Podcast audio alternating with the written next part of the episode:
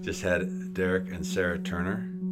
They pastor the River Church, right? Yeah, just And, down, just down the uh, road. Yeah, and they're they're just really sweet people that are running after some of the things that we're talking about and running after, and we really enjoyed our time together.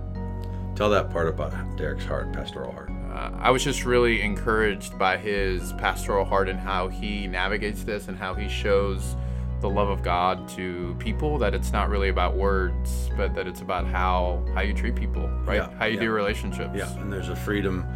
Uh, there's a lot of grace on how how he and uh, Sarah communicate. A lot of grace, and to be honest, they got very um, Vulnerable. vulnerable, uh, considering that they're leaders and, and have some thoughts that that um, are fresh and and maybe even stretching for some folks.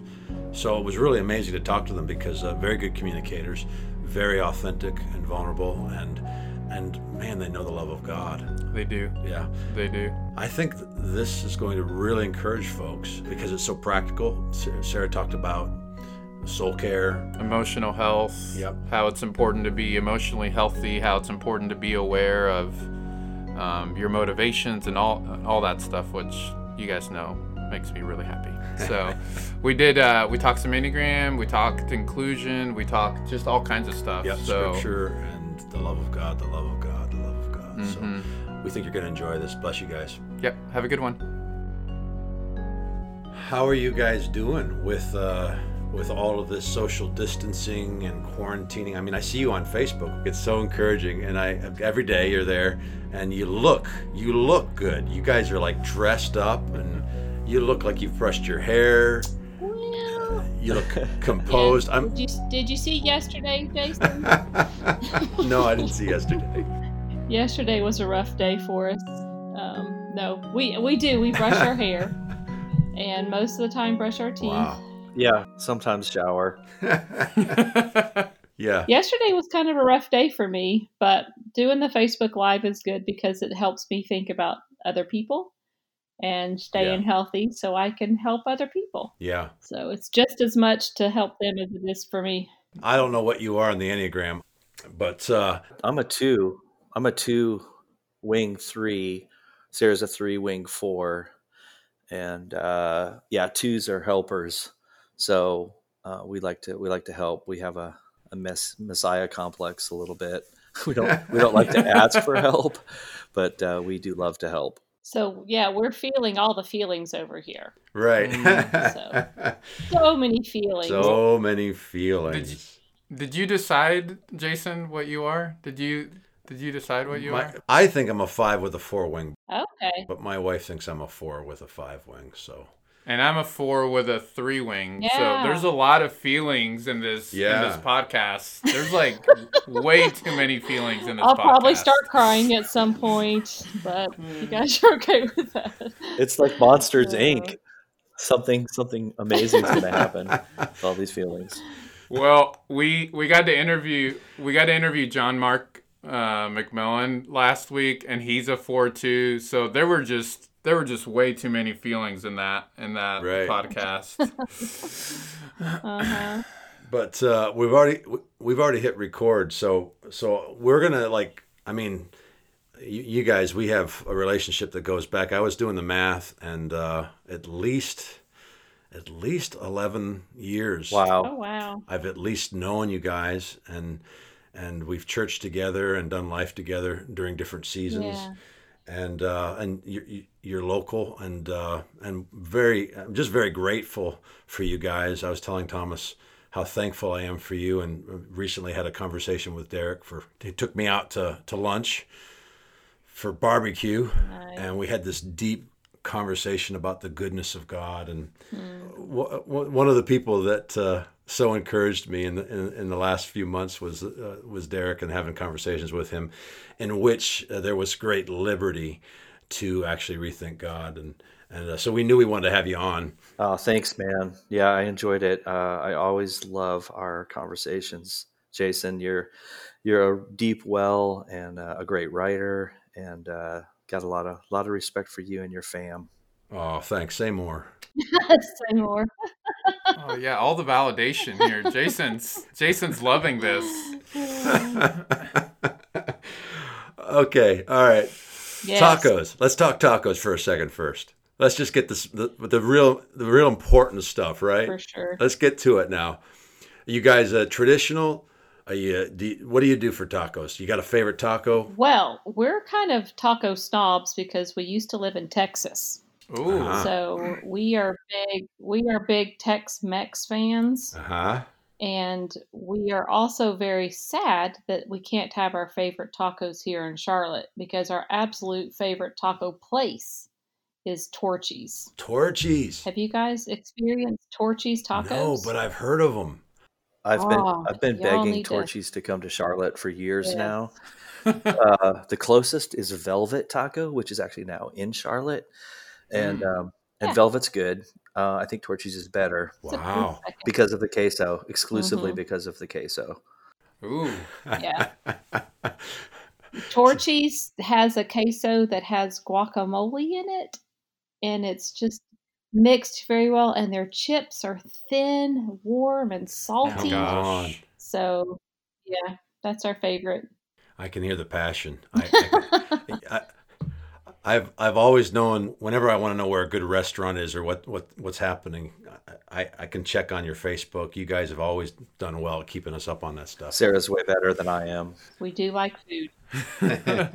So we this next part is kind of a rapid fire. So we just want to ask you guys just a few questions real quick. Okay, do you guys have a favorite book or something you're personally reading right now? Right now, my favorite book, it's called Transforming Fellowship. Have y'all heard of it? No, I have not. It's like it's basic like building life skills. It's in the Life Model Works, and my counselor turned me on to that a few years ago, and I've been pulling that out. And then there's also another book that kind of goes along in the same lines called Passing the Peace. Cool. It's just what I need right now to keep my soul healthy. That's Yeah. so cool. Yeah, so uh, I'm a big Brad Jersak fan. Uh, you guys had him on a little while back, and uh, I've been reading uh, pretty much anything I get my hands on from him. Um, uh, a more Christ-like God was phenomenal. Yeah. Yeah. Reading a lot of C. Baxter Kruger. Mm-hmm. Yeah. Um, Yeah. He is good pals with William Paul Young, who wrote The Shack. Yeah. uh, but real real Trinitarian theology. And then he kind of turned me on to getting back to some church father stuff. Uh, and Athanasius has been my fave. Yes. Uh, he has a state statement in his on the incarnation book. Basically, man was in danger of lapsing into non-being, Mm. and what was a good God to do? And then the rest is all about the incarnation. Bro, Phenomenal. we just had someone on. Uh, his name's Mako Nagasawa. I think I'm pronouncing his name right.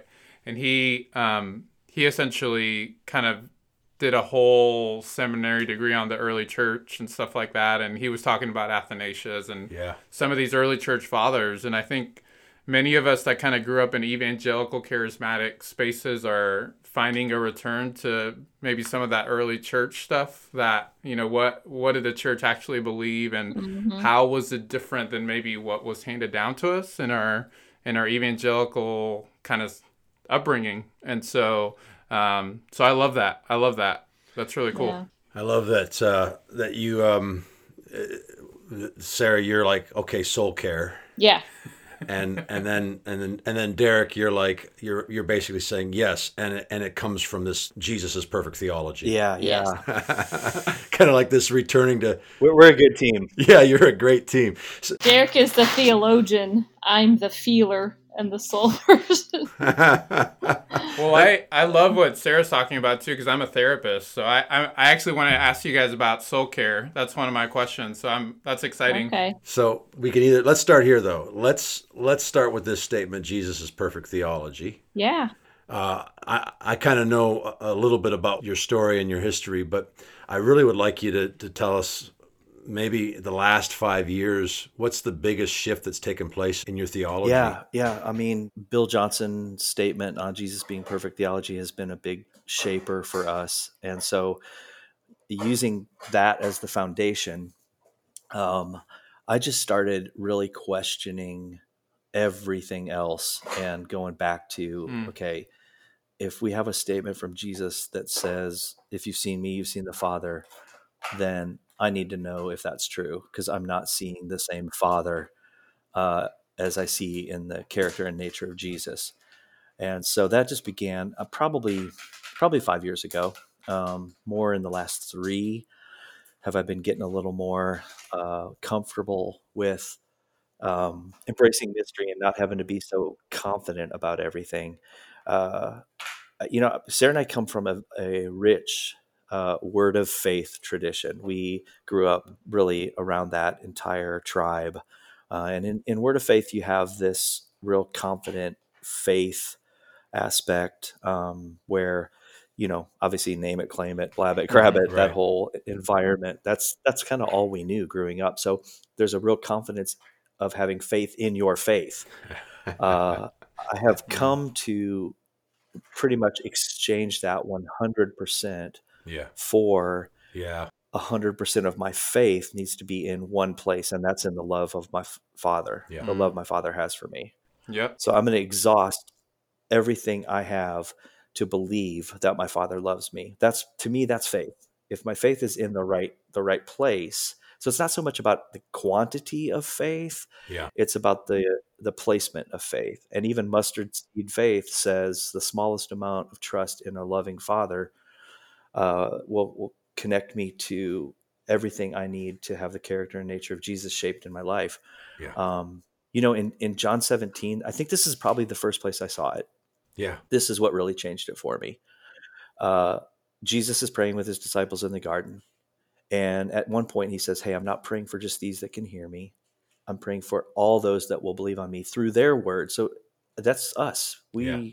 Were, you know, handed down from the oral uh, history of the eyewitnesses to Jesus' resurrection, the, the disciples. Yeah. And so he's praying for us. And so it goes on, and most people kind of stop in um, yeah. the end of the chapter there where it says that they may become one even as we are one. And that's great. I love the oneness element, it's important. But to me, the bigger statement was Jesus praying and that they would believe, Yeah, Father, yeah. that you love them as much as you love me. Whew. I mean, if I have to put my faith in something, I'm going to at least put it in the fact that maybe Jesus's prayer might get answered. That he prayed that that I would believe that, I, that it- it's tough for me to believe that God loves me as much as He loves Jesus. Very easy for me to believe that He loves Jesus. Um, but then you have that statement from Jesus in that prayer. It's like, okay, I can align myself with that prayer. And then it says, so that the whole world will know. Correct. The- the- it- right in the in that scripture is the invitation uh, to be loved and to be confident in, in, in our Father's love, like Jesus is. And then the evidence of it is that the world would see, uh, uh, you know, its sons and daughters living confident in that place. And, and the evidence is that the world would see it. They would know. They would know love like like we've discovered. I man, I, what I love is what you shared about mystery too, um, because for me, um, one of the biggest things, uh, one of the biggest phrases, and I've probably already shared this in other podcasts, is "I don't know, but He's good." That was uh, probably one of the foundational statements of our house. Uh, with Jesus being perfect theology, uh, suddenly I was finding like you said, my understanding or my faith was in my understanding of what I'd been taught, of how scripture was read. It was in my understanding, and it was in conflict with the goodness of God revealed through Jesus or the goodness of my Father revealed through Jesus. And so, so the way that I navigated that early on was I literally would actually come to places where I would say, I don't, you know, I'm reading scripture, I don't know, but he's good. He looks like Jesus. And I would be willing to live in the mystery, the tension of not knowing, the mystery of not knowing, and therefore, and therefore, uh, there was opportunity to repent, to change the way I think, and get a better thought. Yeah. I think that's a big thing that changed for Derek and me because I think before, um, especially in our early years of pastoring, we felt like we had to have an answer for everything. Right. If anybody came to us, we needed to have an understanding of exactly what was going on. This is what's happening, and tell people like this is what's going on. This is Right. where Hmm. I don't know whatever. But that's where it's like okay, I don't understand everything, and we've had some really hard things happen to some people that we love dearly. And like my mantra during that whole time was, I don't understand it, but I know He is good Wow. and He's with me. Wow.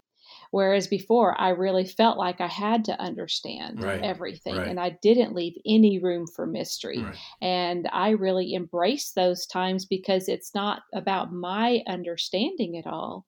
It's about trusting in how much God loves me. Hmm. And I think before we would exalt our understanding way above anything else. And that's been, for me, something that's changed. That's Wow. beautiful. One thing that stuck out to me was that you forfeit peace that passes understanding when you try to understand everything all the time. You're literally giving yourself this block for a peace that passes understanding by trying to figure everything out. And that's why mystery, I think, is so important to embrace. Hmm. Wow, that's that's um I need a that's insightful.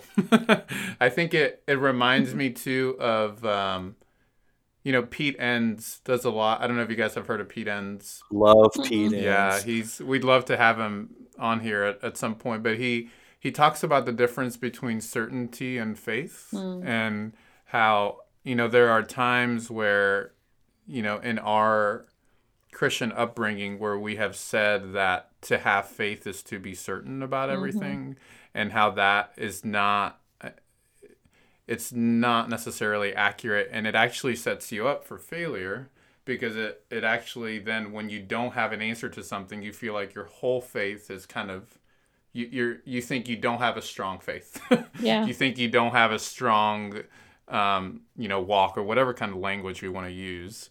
And um, so what i hear you guys talking about there is that there's a difference between having certainty and, and having faith. So Mm-hmm. thank you guys for for for saying that. One of the things that jason and i have really been you know talking about with ourselves but also with the people we um, we've had on is you know what are some of the ways you guys read scripture? We've been asking about ways to read scripture that are maybe different than what was handed down to us. Would you guys mind just maybe talking a little bit about for you guys how you know what are some ways in which you guys read scripture that are the same that are different? I mean you guys can just go off of that if you don't mind. Yeah, um, I I basically, um, well, I'll start here. When Jesus was talking to some Pharisees, and he basically said, "Look, you guys are searching the scriptures, thinking that you'll find eternal life, um, and they point to me. Hmm. Everything you're reading points to me. Yeah. Um, to me, that's just a new hermeneutic to say." yeah if we're not trying to find Jesus on every page of the Bible, then we're completely missing the point. so, with that being said, I think the biggest thing for me that that dropped off was two words that's inerrant and infallible. And I know you're going to probably get in trouble for saying stuff like this, love it but I've exchanged those words with inspired and authoritative. mm-hmm. Um, So good. and because you have basically a library in your lap you've got 66 different books with different genres poetry mythology eyewitness accounts i mean you name it It- it'd be like for me it's it'd be like walking into a library um, you know getting steinbeck's novel and uh, and reading it and then going back to the library and being told hey well you know that, that was fiction you know right? And uh, and then you're going to say well dang it then nothing in this library is true at all. I don't believe any of it. Um, That's good, so bro. why don't we look at the bible that way? And also i think we have to recognize that you know god lets his kids tell his story. Yep. Um, so there's as much to find out about how we can misview god through the writers particularly in the old testament Right. um, and, and say, well, okay, then there must have been a misunderstanding of a God that doesn't look like Jesus because of man's inability to uh, to see that at that time at that place. So yeah, that's changed completely. And when I read the Bible, I, I, I love the Word of God. Believe me, I, I would never Yeah. Diminish the Word of God, but I would say it's it's uh, inspired and authoritative, Yeah. not necessarily inerrant and infallible. Yeah. Mm. Yeah. what about for you sarah well, it's just funny listening to Derek because when he first started talking this way, y'all, I thought he was like, "This is heresy." I Yeah. was like, you, "You can't be talking this way. You're a pastor. All these things we've built is just all going to come crumbling down." Oh, and man, um, yeah. but then I started talking to Jesus, and really for me, like seeing things, everything through the lens of Jesus, not through the lens of what I've been taught, not through the lens of well, this person says this, yeah. and just everything through the lens of Jesus and through God's love for me. And I vividly remember one day when Derek was talking to me, because I've been a little slower to jump on this train than Derek.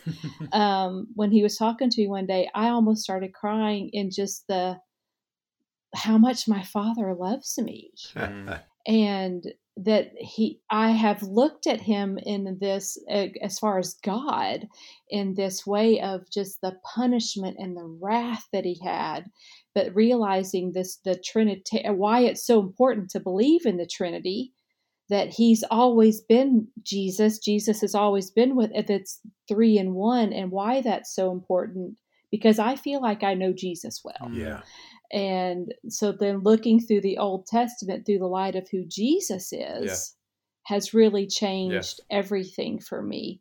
And, um, but yeah, I mean, I just, Jesus is the person of who Jesus is has changed all of it. Yeah. And so that's how I read scripture now. And, and for me, it's also been recognizing things that I was taught yes. might just be wrong yeah. and being okay with that. Right. Sarah, that just to, just my wife's name is Sarah too, and okay. I remember when I started talking to Sarah about like, could it be that you know maybe the whole Bible isn't literal? You know, could it be that mm-hmm. there's and, and Sarah, who if you guys have some Enneagram knowledge, she's a six on the Enneagram. So like security okay. and stability are very important yep. for her. she literally said, I did not sign up for this. and um, she was like, this is not what I'm, you know, this is not what I thought it was going to go. And, yeah. and part of my, I mean, if I'm vulnerable for a second, part of my, uh, the way I approached that was probably not the healthiest because I was so passionate about these ideas that I wanted her to see it my way. And mm. then once I started letting go of the ways in which I was so passionate about it and allowed her to kind of just hopefully see that I was being transformed more into the image and likeness of Christ. Um, it was that that actually got her to a place I was like, well, maybe there's something here. It wasn't, yes. and I think that's a great way to think about evangelism in our day and age. That it's less about the words that we say and more about for sure are we being molded into the kind of people that people actually want to like reflect yeah yeah so and that's really that's kind of how i judged it with derek because i'm like you can tell me all these theological things but if i don't see you loving more yeah. if i don't see you more joyful yep. then i'm not buying it and yeah. when i saw him change that's when i got like a greater longing to then mm find out more of what he was what he had to say. So yeah, and I'm wow. believe me still working on it. That's... Obviously haven't uh, haven't arrived yet, but uh, but I've definitely um, right seen more you know transformation in my own life, especially with how I view others because there was always this like insider outsider uh, mentality, uh, whereas now it's like. Uh, inclusion has completely uh, completely yeah. eradicated tribalism from my life and i see people now as basically there's two people there's there's people who know jesus and people who need to know jesus but their eyes are simply blinded they're, they're blinded to a reality that they actually mm-hmm. already possess uh, it kind of yep. comes back to you know when were you saved well people can maybe name a date you know youth camp eighth grade uh, went to the altar cried right. said the prayer um, no, you, you were saved on the on the cross of Jesus Christ. That's your salvation. Uh, so that's the place that you mm. have already been saved. You are now being saved, and you will be saved uh, with you know an, an eternal new body and and uh, that that that whole that whole thing. But in this process of realizing that it's not insider outsider, it's Jesus entered into the darkness of every person in the world. And I just can't see how what Adam did to infect all of mankind is going to trump, pardon the pun, what Jesus has yeah, done on the yeah. cross. It, to me, grace has to be greater. Yeah. I remember when uh, I was a couple years back, I was at a service and the, the preacher got to the point where he was taking an altar call and, um, you know, for new salvations. And and uh, he made a statement, and it, it, helped me recognize what I believed. His statement was, uh, when Jesus died, and then he you could see he did quick math. He's like, oh, there's uh, seven billion people in the world. Let's let's imagine that um, when Jesus died, um, maybe there's been 10 billion in all of history. Let's imagine when Jesus died that uh, 2 billion died with him. And so he did, did, the math real quick. He said, let's imagine when Jesus died, 2 billion died with him, 2 billion were raised. And I realized in that moment, I realized that my theology had shifted to inclusion, meaning that I believe that when Jesus died, all humanity rose, that all, that all things are being restored and made new and uh, and I and I realized that day that the good news was getting better, if that makes sense.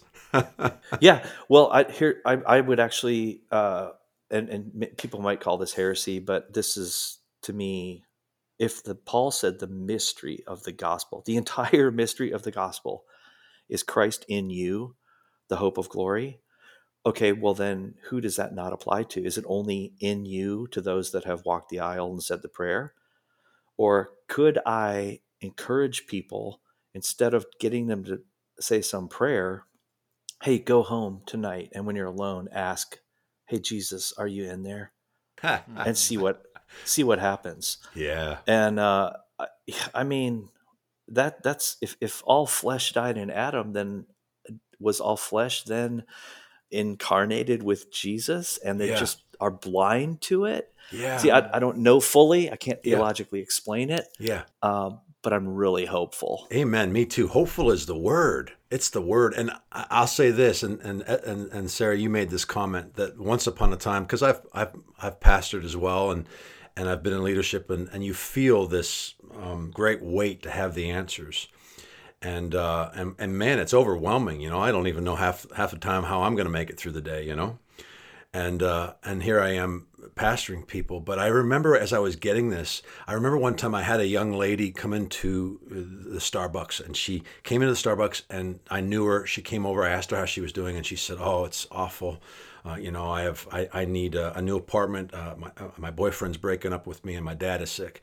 And so I said, "Well, let's pray." And I and I and I started to pray for her. And being taught that you pray on earth as it is in heaven, I said, "Well, let's." In my head, I went, "Okay, there's you know there's great riches in heaven. You know, God's got all the wisdom on relationship, and uh, He's he, there's no there's no sickness in heaven." So I, I was about to pray for her for these things with what I understood, and God interrupted me. I felt my Father interrupt me and say, "Hey, what are you doing?" I'd actually t- told her to stand up, assume the position, and we're going to pray in Starbucks. Close your eyes. She had her hands out and her eyes closed. And I felt my father really strongly say, Hey, what are you doing? And uh, I, I, paused. I said, I, I, I was going to pray for her. and he said, he said this, and it was so profound. He said, Tell her how I see her. and so all I did was shift my perspective and, and, and say, Well, Father, show me how you see her. I started to see the intrinsic value in her. I started to see the Father, how he saw her. He saw her as a spiritual giant. He saw her as capable. He saw her as one with him already. And so I just began to speak that over her, and, and it shifted everything in how I do ministry.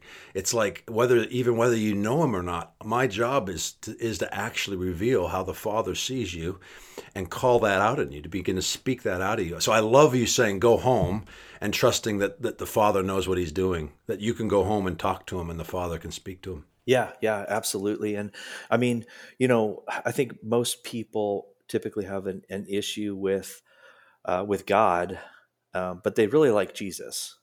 Um, and so I think our our main role in proclaiming Jesus, proclaiming the cross, the resurrection, that the perfect image of God, the mirror image of God is in Jesus, is the way to begin to uh, bring a restoration to that you know that retributive God that we see uh, in the Old Testament um, to a restorative God that we see in Jesus, and and that there there's a possibility to say, okay, there is no contradiction, and that's where you get people that are, you know, they worship the Bible more than they worship the living Word. And uh, yeah. Brad Jersak says this better than anyone else, but he talks about a scenario where he asked. Uh, orthodox father uh, figure for him, whether or not uh, it was genocide that God called for genocide when you know Saul uh, Samuel told Saul to go kill all the Amalekites, babies, donkeys, you know, right. everyone, and um, and he said no, absolutely not. And he said, well, it says God said, and he goes, God never said that. Yeah. And for me, that was like, wait, what? And he said, anytime the written word has to bow its knee to the living word, we're going to go with the living word every time. That's so good. I was like, wow, okay. I don't know how to hmm. explain that to my congregation, but maybe I don't need to right now. Right. Hey guys, just a quick break to let you know that you can find Thomas and I on familystory.org. You can also sign up for the mailing list where we release weekly articles, a monthly message podcast, and then we keep you up to speed on any opportunities, teachings, uh, travels that we're doing. You guys can check out my Instagram page. I'm posting stuff on mental health, wholeness, inner healing. I also do a good amount of work with the Enneagram, and I'm, I'm going to be doing a couple of Facebook Lives here coming up. My Instagram handle is my first name, my middle initial, and my last name. So that's Thomas F. Floyd. And mine is Jason Clark is. Jason Clark is. Yes, yes. Is what? Is there. Is whatever you need them to be. Whatever you want them to be. Yeah, so go to familystory.org or check out our Instagram handles for more content and information. Bless you guys. We'll get back to this podcast. We've had this conversation, and I was going to ask you about that. So you set it up perfect. Um, uh, and I and this is for both you guys. Um, it's not you know new to you. Uh, you've pastored for a long time. Um, often, often folks. Um, well, as a pastor, your job is to serve, to lay your lives down, to reveal the Father. Uh, but often along the way, um, folks are offended or concerned or might call you names. and yet, and yet, the great and I've seen you guys do this. The, there's this great grace to be able to communicate in such a way that that that everybody's welcome, that everybody's included. And so, as leaders, and maybe this is a long-winded question, but but as pastors, as leaders, not just in your own church, but in this area, how are you navigating um, the the folks that this terrifies that maybe that are that are interacting with a retributive punitive uh, God still, and uh, this seems almost too good to be true. Uh, very slowly. Yeah. I this has been a three to five year process for me, Yeah. and things that I'm now like pretty sure about that uh, you know I used to not be so sure about. Um, I can't just impose those upon people. I've got to bring Yeah. them along in a way that love would bring them along Yeah, and uh, so there's there's a time in it but i mean to me it's it's consistently pointing people back to jesus um, Mm. the moment you start getting pushback from someone to say well you're just creating a god in your own image it's like no i'm creating a god in the image of jesus and that's the one i'm sticking that's with good. you know if god is love he doesn't just have love he is love then jesus is what looks like what love looks like in a human being and so i need to embrace that myself in the way that i bring people along and trust me i didn't do it right at the beginning with sarah i was all like no you're crazy this is wrong you've been believing wrong all along you know and you guys both know that doesn't work Yeah. He saw how well that worked. She she wasn't allowed to leave. I'm glad, I'm glad I wasn't the only one that did that. No, So. not at all. But that's one thing though that I do appreciate about Derek is he has been very patient with I mean he jokes about with me, but he has been very patient with me. He's been very patient with staff and just kind of dropping little things here and there. Um, and so I I'm thankful for that because he's not coming in and dropping these huge bombs with people, but just little little nuggets. But I think a big part of it is we've been doing this for so long people have developed a real trust in our leadership Yes. and we're very honest and very transparent with people It's that's so good. It's you know I've it's not about being right. for sure Um, and that's the beautiful thing about what I've been awakening to over the years is it really isn't about being right. You know, I, I think I have one responsibility. It's the same one that Jesus had, just to reveal Dad wherever I go. yes And uh, and and we're all on a journey. I love that that what you're saying. It's we're all on a journey. Yeah, that uh, that's really really good. One of the um, you know one of the things that I have found in regards to helping people navigate um, the newness of this is that I, I I keep pointing them back to you know in Derek, you kind of talked about this, but the early church fathers and you know the Council of Nicaea and these things that I think many of us are advocating for are not new ideas, you know, and I I feel like in my conversations with people the hesitancy of well is this heresy? Are you guys making stuff up? Are you guys making it up as we go? There's it's solidified i think more when we when i can point them to you know this is not us just wanting god to be you know a 1960s california hippie that just is cool with everything. Right. you know it's it's not it's not about like it's not that we're afraid of hard things. Hashtag i'm an enneagram 4 right? So like it's not it's not that i'm afraid of um, you know running into hard things but it's how how has the church actually historically looked at this and could it be that in the midst of everything um, we have maybe missed some things? And by we i mean you know some of our evangelical charismatic upbringing so for me i don't know that that's just been helpful in conversation with with people Yeah, yeah, you're absolutely right. I mean, the fact that um, God is all merciful is not a novel concept. Um, it actually is one of the first revelations of who who He is. Yeah. Uh, in we see that in the Old Covenant. So, uh, you know, going back helps us to kind of see really what the really big, big, big issues are, and, and then once we get those in place, then then we can start kind of looking at all the other maybe negotiable things that like Yeah. well it doesn't really matter if you believe that or not but here's the things that are super super important and uh, for me you know a god that looks like jesus is super super important and everything else kind of needs to follow that pattern Mm. um, i mean it, this struck me the other day uh, but you know what if we got vengeance wrong Mm. uh, what if god's vengeance is actually mercy Mm. um, Bro. I mean, that, but that's not a novel concept. This is something that that you know goes back, and I I think uh, it, you know it's once people can hear it from a, like a, a source they respect. Yeah.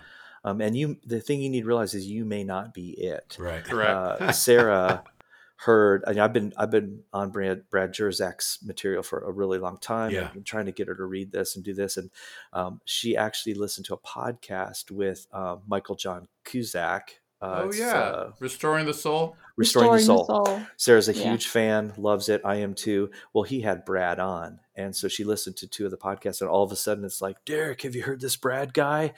You know, it's like, uh, yeah. Why don't you listen to him? I think that's a good idea. I was like, I was like, Derek, this guy is saying a lot of the same things you've been talking about. Have you heard of him? That's the best. That's but yeah, I think I think that's another thing is that it has to come from a source yes that the person can receive from at the time in their life. So that's where you Yeah. just have to realize that there's times where it's just, hey, it's okay to walk away. wow and but let's let's keep love at the forefront of everything and like i said i'm not an expert in this believe me but it's my one pursuit that if Amen. if now abides faith hope and love but the greatest of these is, is love then i'm going to pursue love um, in the in the way that i deal with people the way i treat people um, and i hope to uh, Wow. i hope to grow in that That is that is so interesting, Derek. Our our experiences are very similar because when I was trying to tell Sarah about some of the stuff, I would think about people that would be like the least controversial that Sarah would be open to, and it was like it wasn't working. And then Sarah listened to this guy called Peter Rollins, who I would have I had listened to before, but he was so out and left field. But it was that guy that for Sarah, she was like. I think there's a lot of truth to this. And then an opening came, right?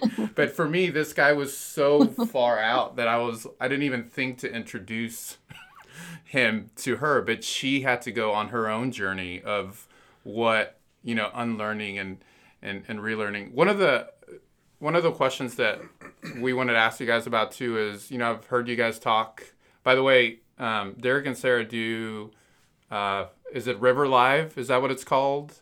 Every yeah yeah river river live every day uh, at 1 p.m. and I've been getting a lot out of that. Uh, it's been a real it's been a real blessing to me and and one of the things that you guys talk about is you know being emotionally healthy and Um, for me, part of my journey has been, you know, quoting Pete Scazzero here, but it's impossible to be spiritually mature and emotionally unhealthy. Like we, emotional maturity is so important. Um, can you guys talk a little bit about about that? I've heard you guys talk about that in the River Live thing, but uh, I'd love to get your thoughts on that. It's been a huge part of my journey for the last 10 years.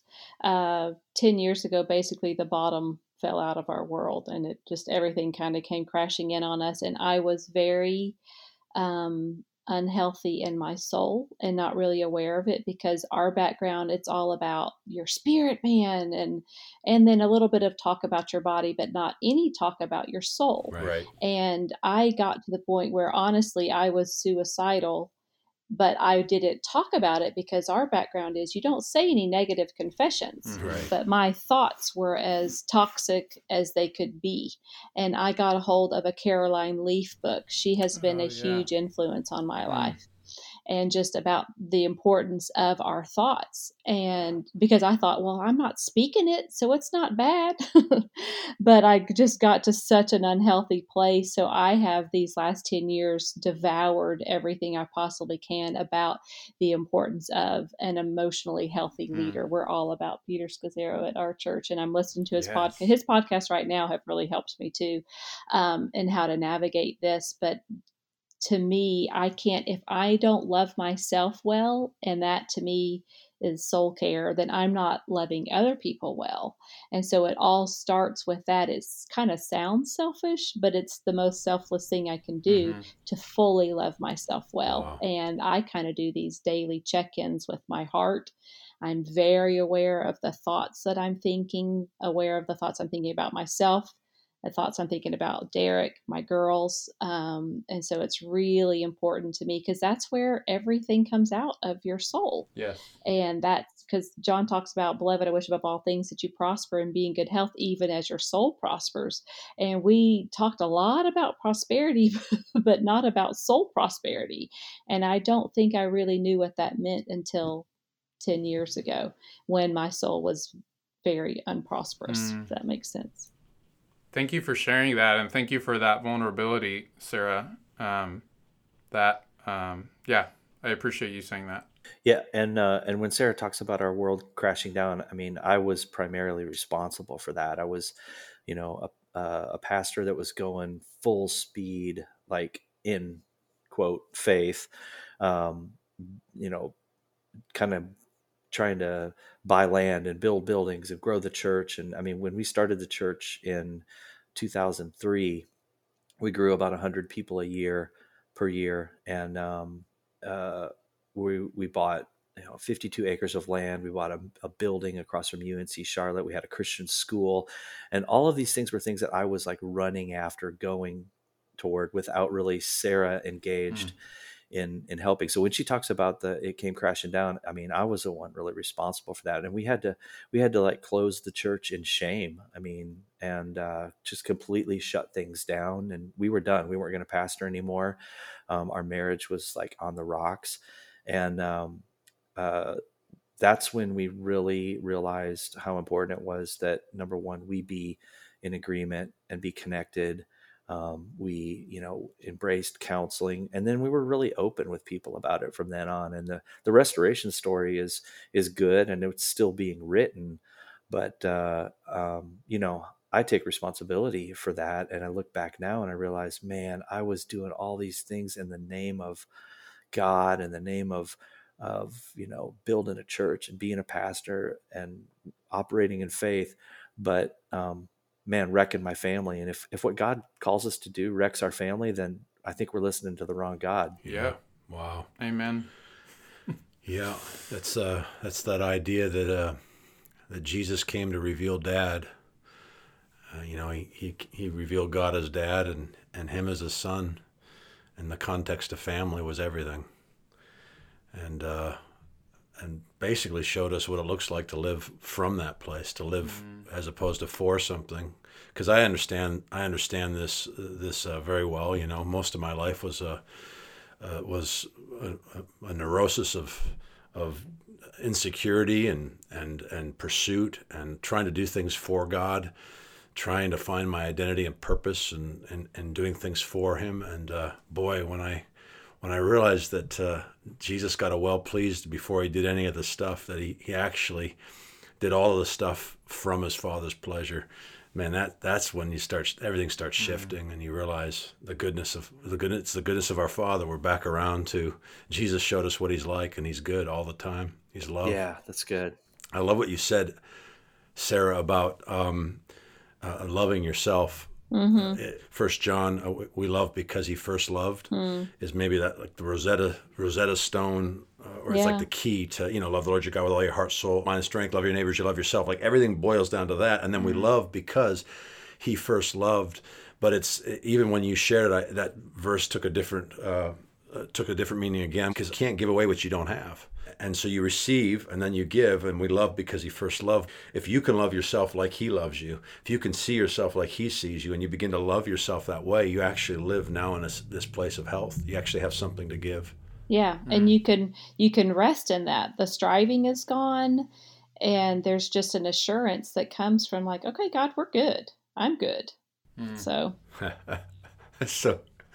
I I also think that a lot of this, and if you guys have heard of Pete Scazzero, I mean, he talks a lot about this, but there's there's so much wisdom in different streams of Christianity, and there, you know, Pete talks a lot about contemplative spirituality, right? Tapping into a more slowed down kind of spirituality that doesn't necessarily always assume to go onward and forward 24 7 is the way to go. And so one of the, I mean, one of my big things that I've learned from him is that um, there's so much wisdom in the faith that is that doesn't necessarily mean we have to jump ship. It's it's within our it's in our it's in our faith. It's in our church history and and so I he's I mean Pete has just taught me a lot about kind of a more slowed down kind of spirituality that that is not uh, like you said, Derek, you know, hundred percent all the time, full full force ahead. Yeah, I mean, I, I, I was out at a place where God, you know, like wasn't going. I was I was heading a direction that He wasn't really interested in. That's mm-hmm. exhausting. it, it is. is. It's exhausting, and uh, you know, back to that that uh, statement that Sarah was talking about. Um, you know, when we have this boiled down to that command of you know love god love people basically is what people translate it as but they forget the as you love yourself part and i mean that verse clearly says love the lord your god with all your heart soul mind and strength and then i think one translation says and the second is equally important yeah. so just as important and yeah. as you know receiving this love from god and knowing that our father loves us and and with that love loving him back now we have this thing where unless we have received you'll never love a neighbor uh, greater than the degree that you've received love for yourself.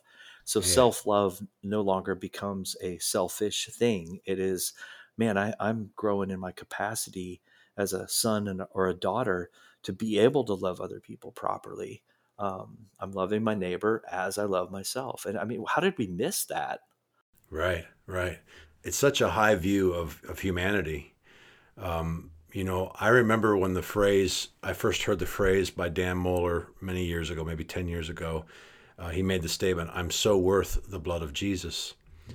And I got to be honest, the world I grew up in, that felt really wrong to say. Like I heard it and thought, that seems self-focused. It seems, uh, but but but if I just thought about it logically, it's it's factually true. I'm, he literally thought I was worth shedding blood over. Mm-hmm.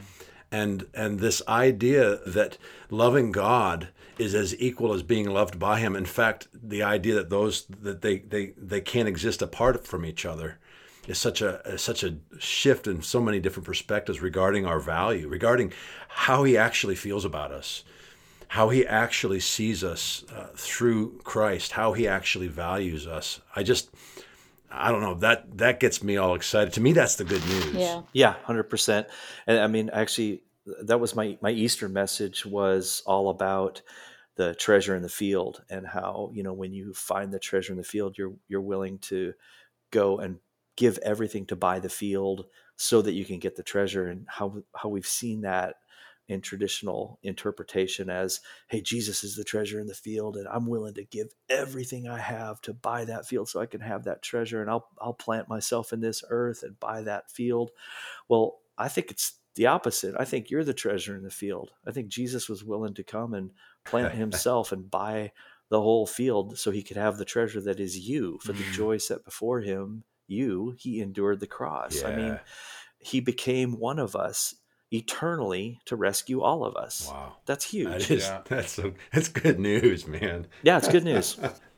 I love it. Well, we, I mean, Derek and Sarah, we're just so grateful for you two and just what you guys are doing. And, um, you know, I, Derek, I, I love your stance of you being in a place of uh, wrestling with some of this stuff, but having to learn that for some people it may not come immediately and and and living in that tension because i'm sure that you can probably think sometimes well i wonder what would happen if you know everybody was on board. And i just i just think that's talking about emotional maturity i mean that that's emotional maturity right there. You know that's that's being willing to to really model what what jesus was all about. So we um we're just uh, this has been a really really good interview. I I you guys don't see it, but I've been like raising my hands to some of the things you guys have been saying. I've been very expressive because you guys are jiving with some of the things that have been very formational for me in my own, uh, you know, spirituality here in the last few years. So, um, thank you guys so much. I love it. Yeah, and hey, Thomas, Jason, both wives involved when when this uh, quarantine's over, tacos yeah. are all on me. uh, and I know you. I know you mean that. That's yes. amazing. Yes, we'll do it. Hey, uh, we typically uh, close these out a few ways.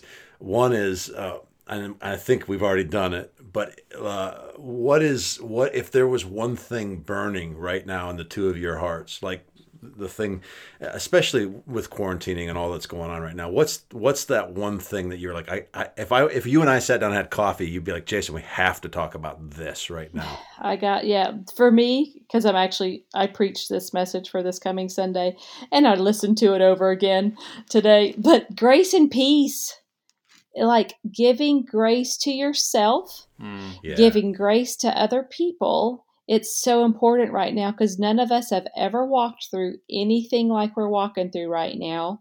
We're grieving and we're not even aware of it. And so, really give yourself grace. That's good. Give your, like, experience God's peace That's and good. God's rest so that you then can give that to other people. Grace and peace. That's good. So good. Yeah. And uh, I, I think for me, um, I have just been so locked in on how good this news really is. Um, and, and just trying to find how it's even better than I thought. You know, if, if he can do abundantly above and beyond anything we can ask or think, like there's some things I can ask or think now that are like way higher than anything before. And it's like, whoa, he's better than that. And right. Yeah. I think just that emphasis on love, um, you know, love is who God is. And then all these other facets are facets of love. It's like love is the diamond, and then there's these other facets because you know yeah. you get the you get the pushback from people. They'll say, "Well, yes. yeah, God is love, but He's also holy." And I'm like, okay, well, if there's a holiness that's void of love, then I don't really want anything to do with it. Yeah. That sounds like a Pharisee to me. Right. So uh, coming back to that love, bringing people back to that element that that's who God is, and and we see Amen. it clearly so in Jesus. That's good. Where can uh, where can people find you and and what you guys are doing and your church and all that stuff? Yeah, just uh, rivercharlotte.com is our website. Uh, you can get to everything else from there. Um, yeah, come hang out with us uh, at River Live every Monday at one o'clock on our, our Facebook page. And uh, it's me and Sarah in our kitchen just uh, talking to people in the chat room or on the comments, and uh, I just dated myself. It was like AOL there for a second. you can join us on MySpace, guys. Um, but yeah, um, and uh, and man, you're, you guys are always welcome at uh, at River Church when we start meeting again. We'd we'd love to hang out. Yeah, it's a beautiful place. Cool. Well, thank you guys so much. Thank you. Thank you. Yeah, I look forward to hanging out again. Yeah, I'm ready for tacos. I'm I got something to look forward to now. Yeah, All right. Love you guys. Bless you guys. love y'all. Hey guys, thanks for listening to this episode. We hope it encouraged. Uh, we had a lot of fun making it.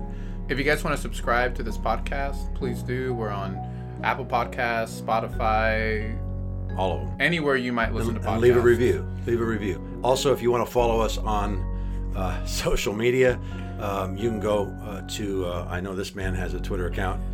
Uh, we both do. Um, and if you want to find us uh, online, we're at a familystory.org, a familystory.org. Also, you can reach me there if you want to get a hold of us for any reason at uh, jason at a familystory.org. We're excited that you guys are on this journey with us, and we look forward to releasing more content. Yeah, thanks. See you.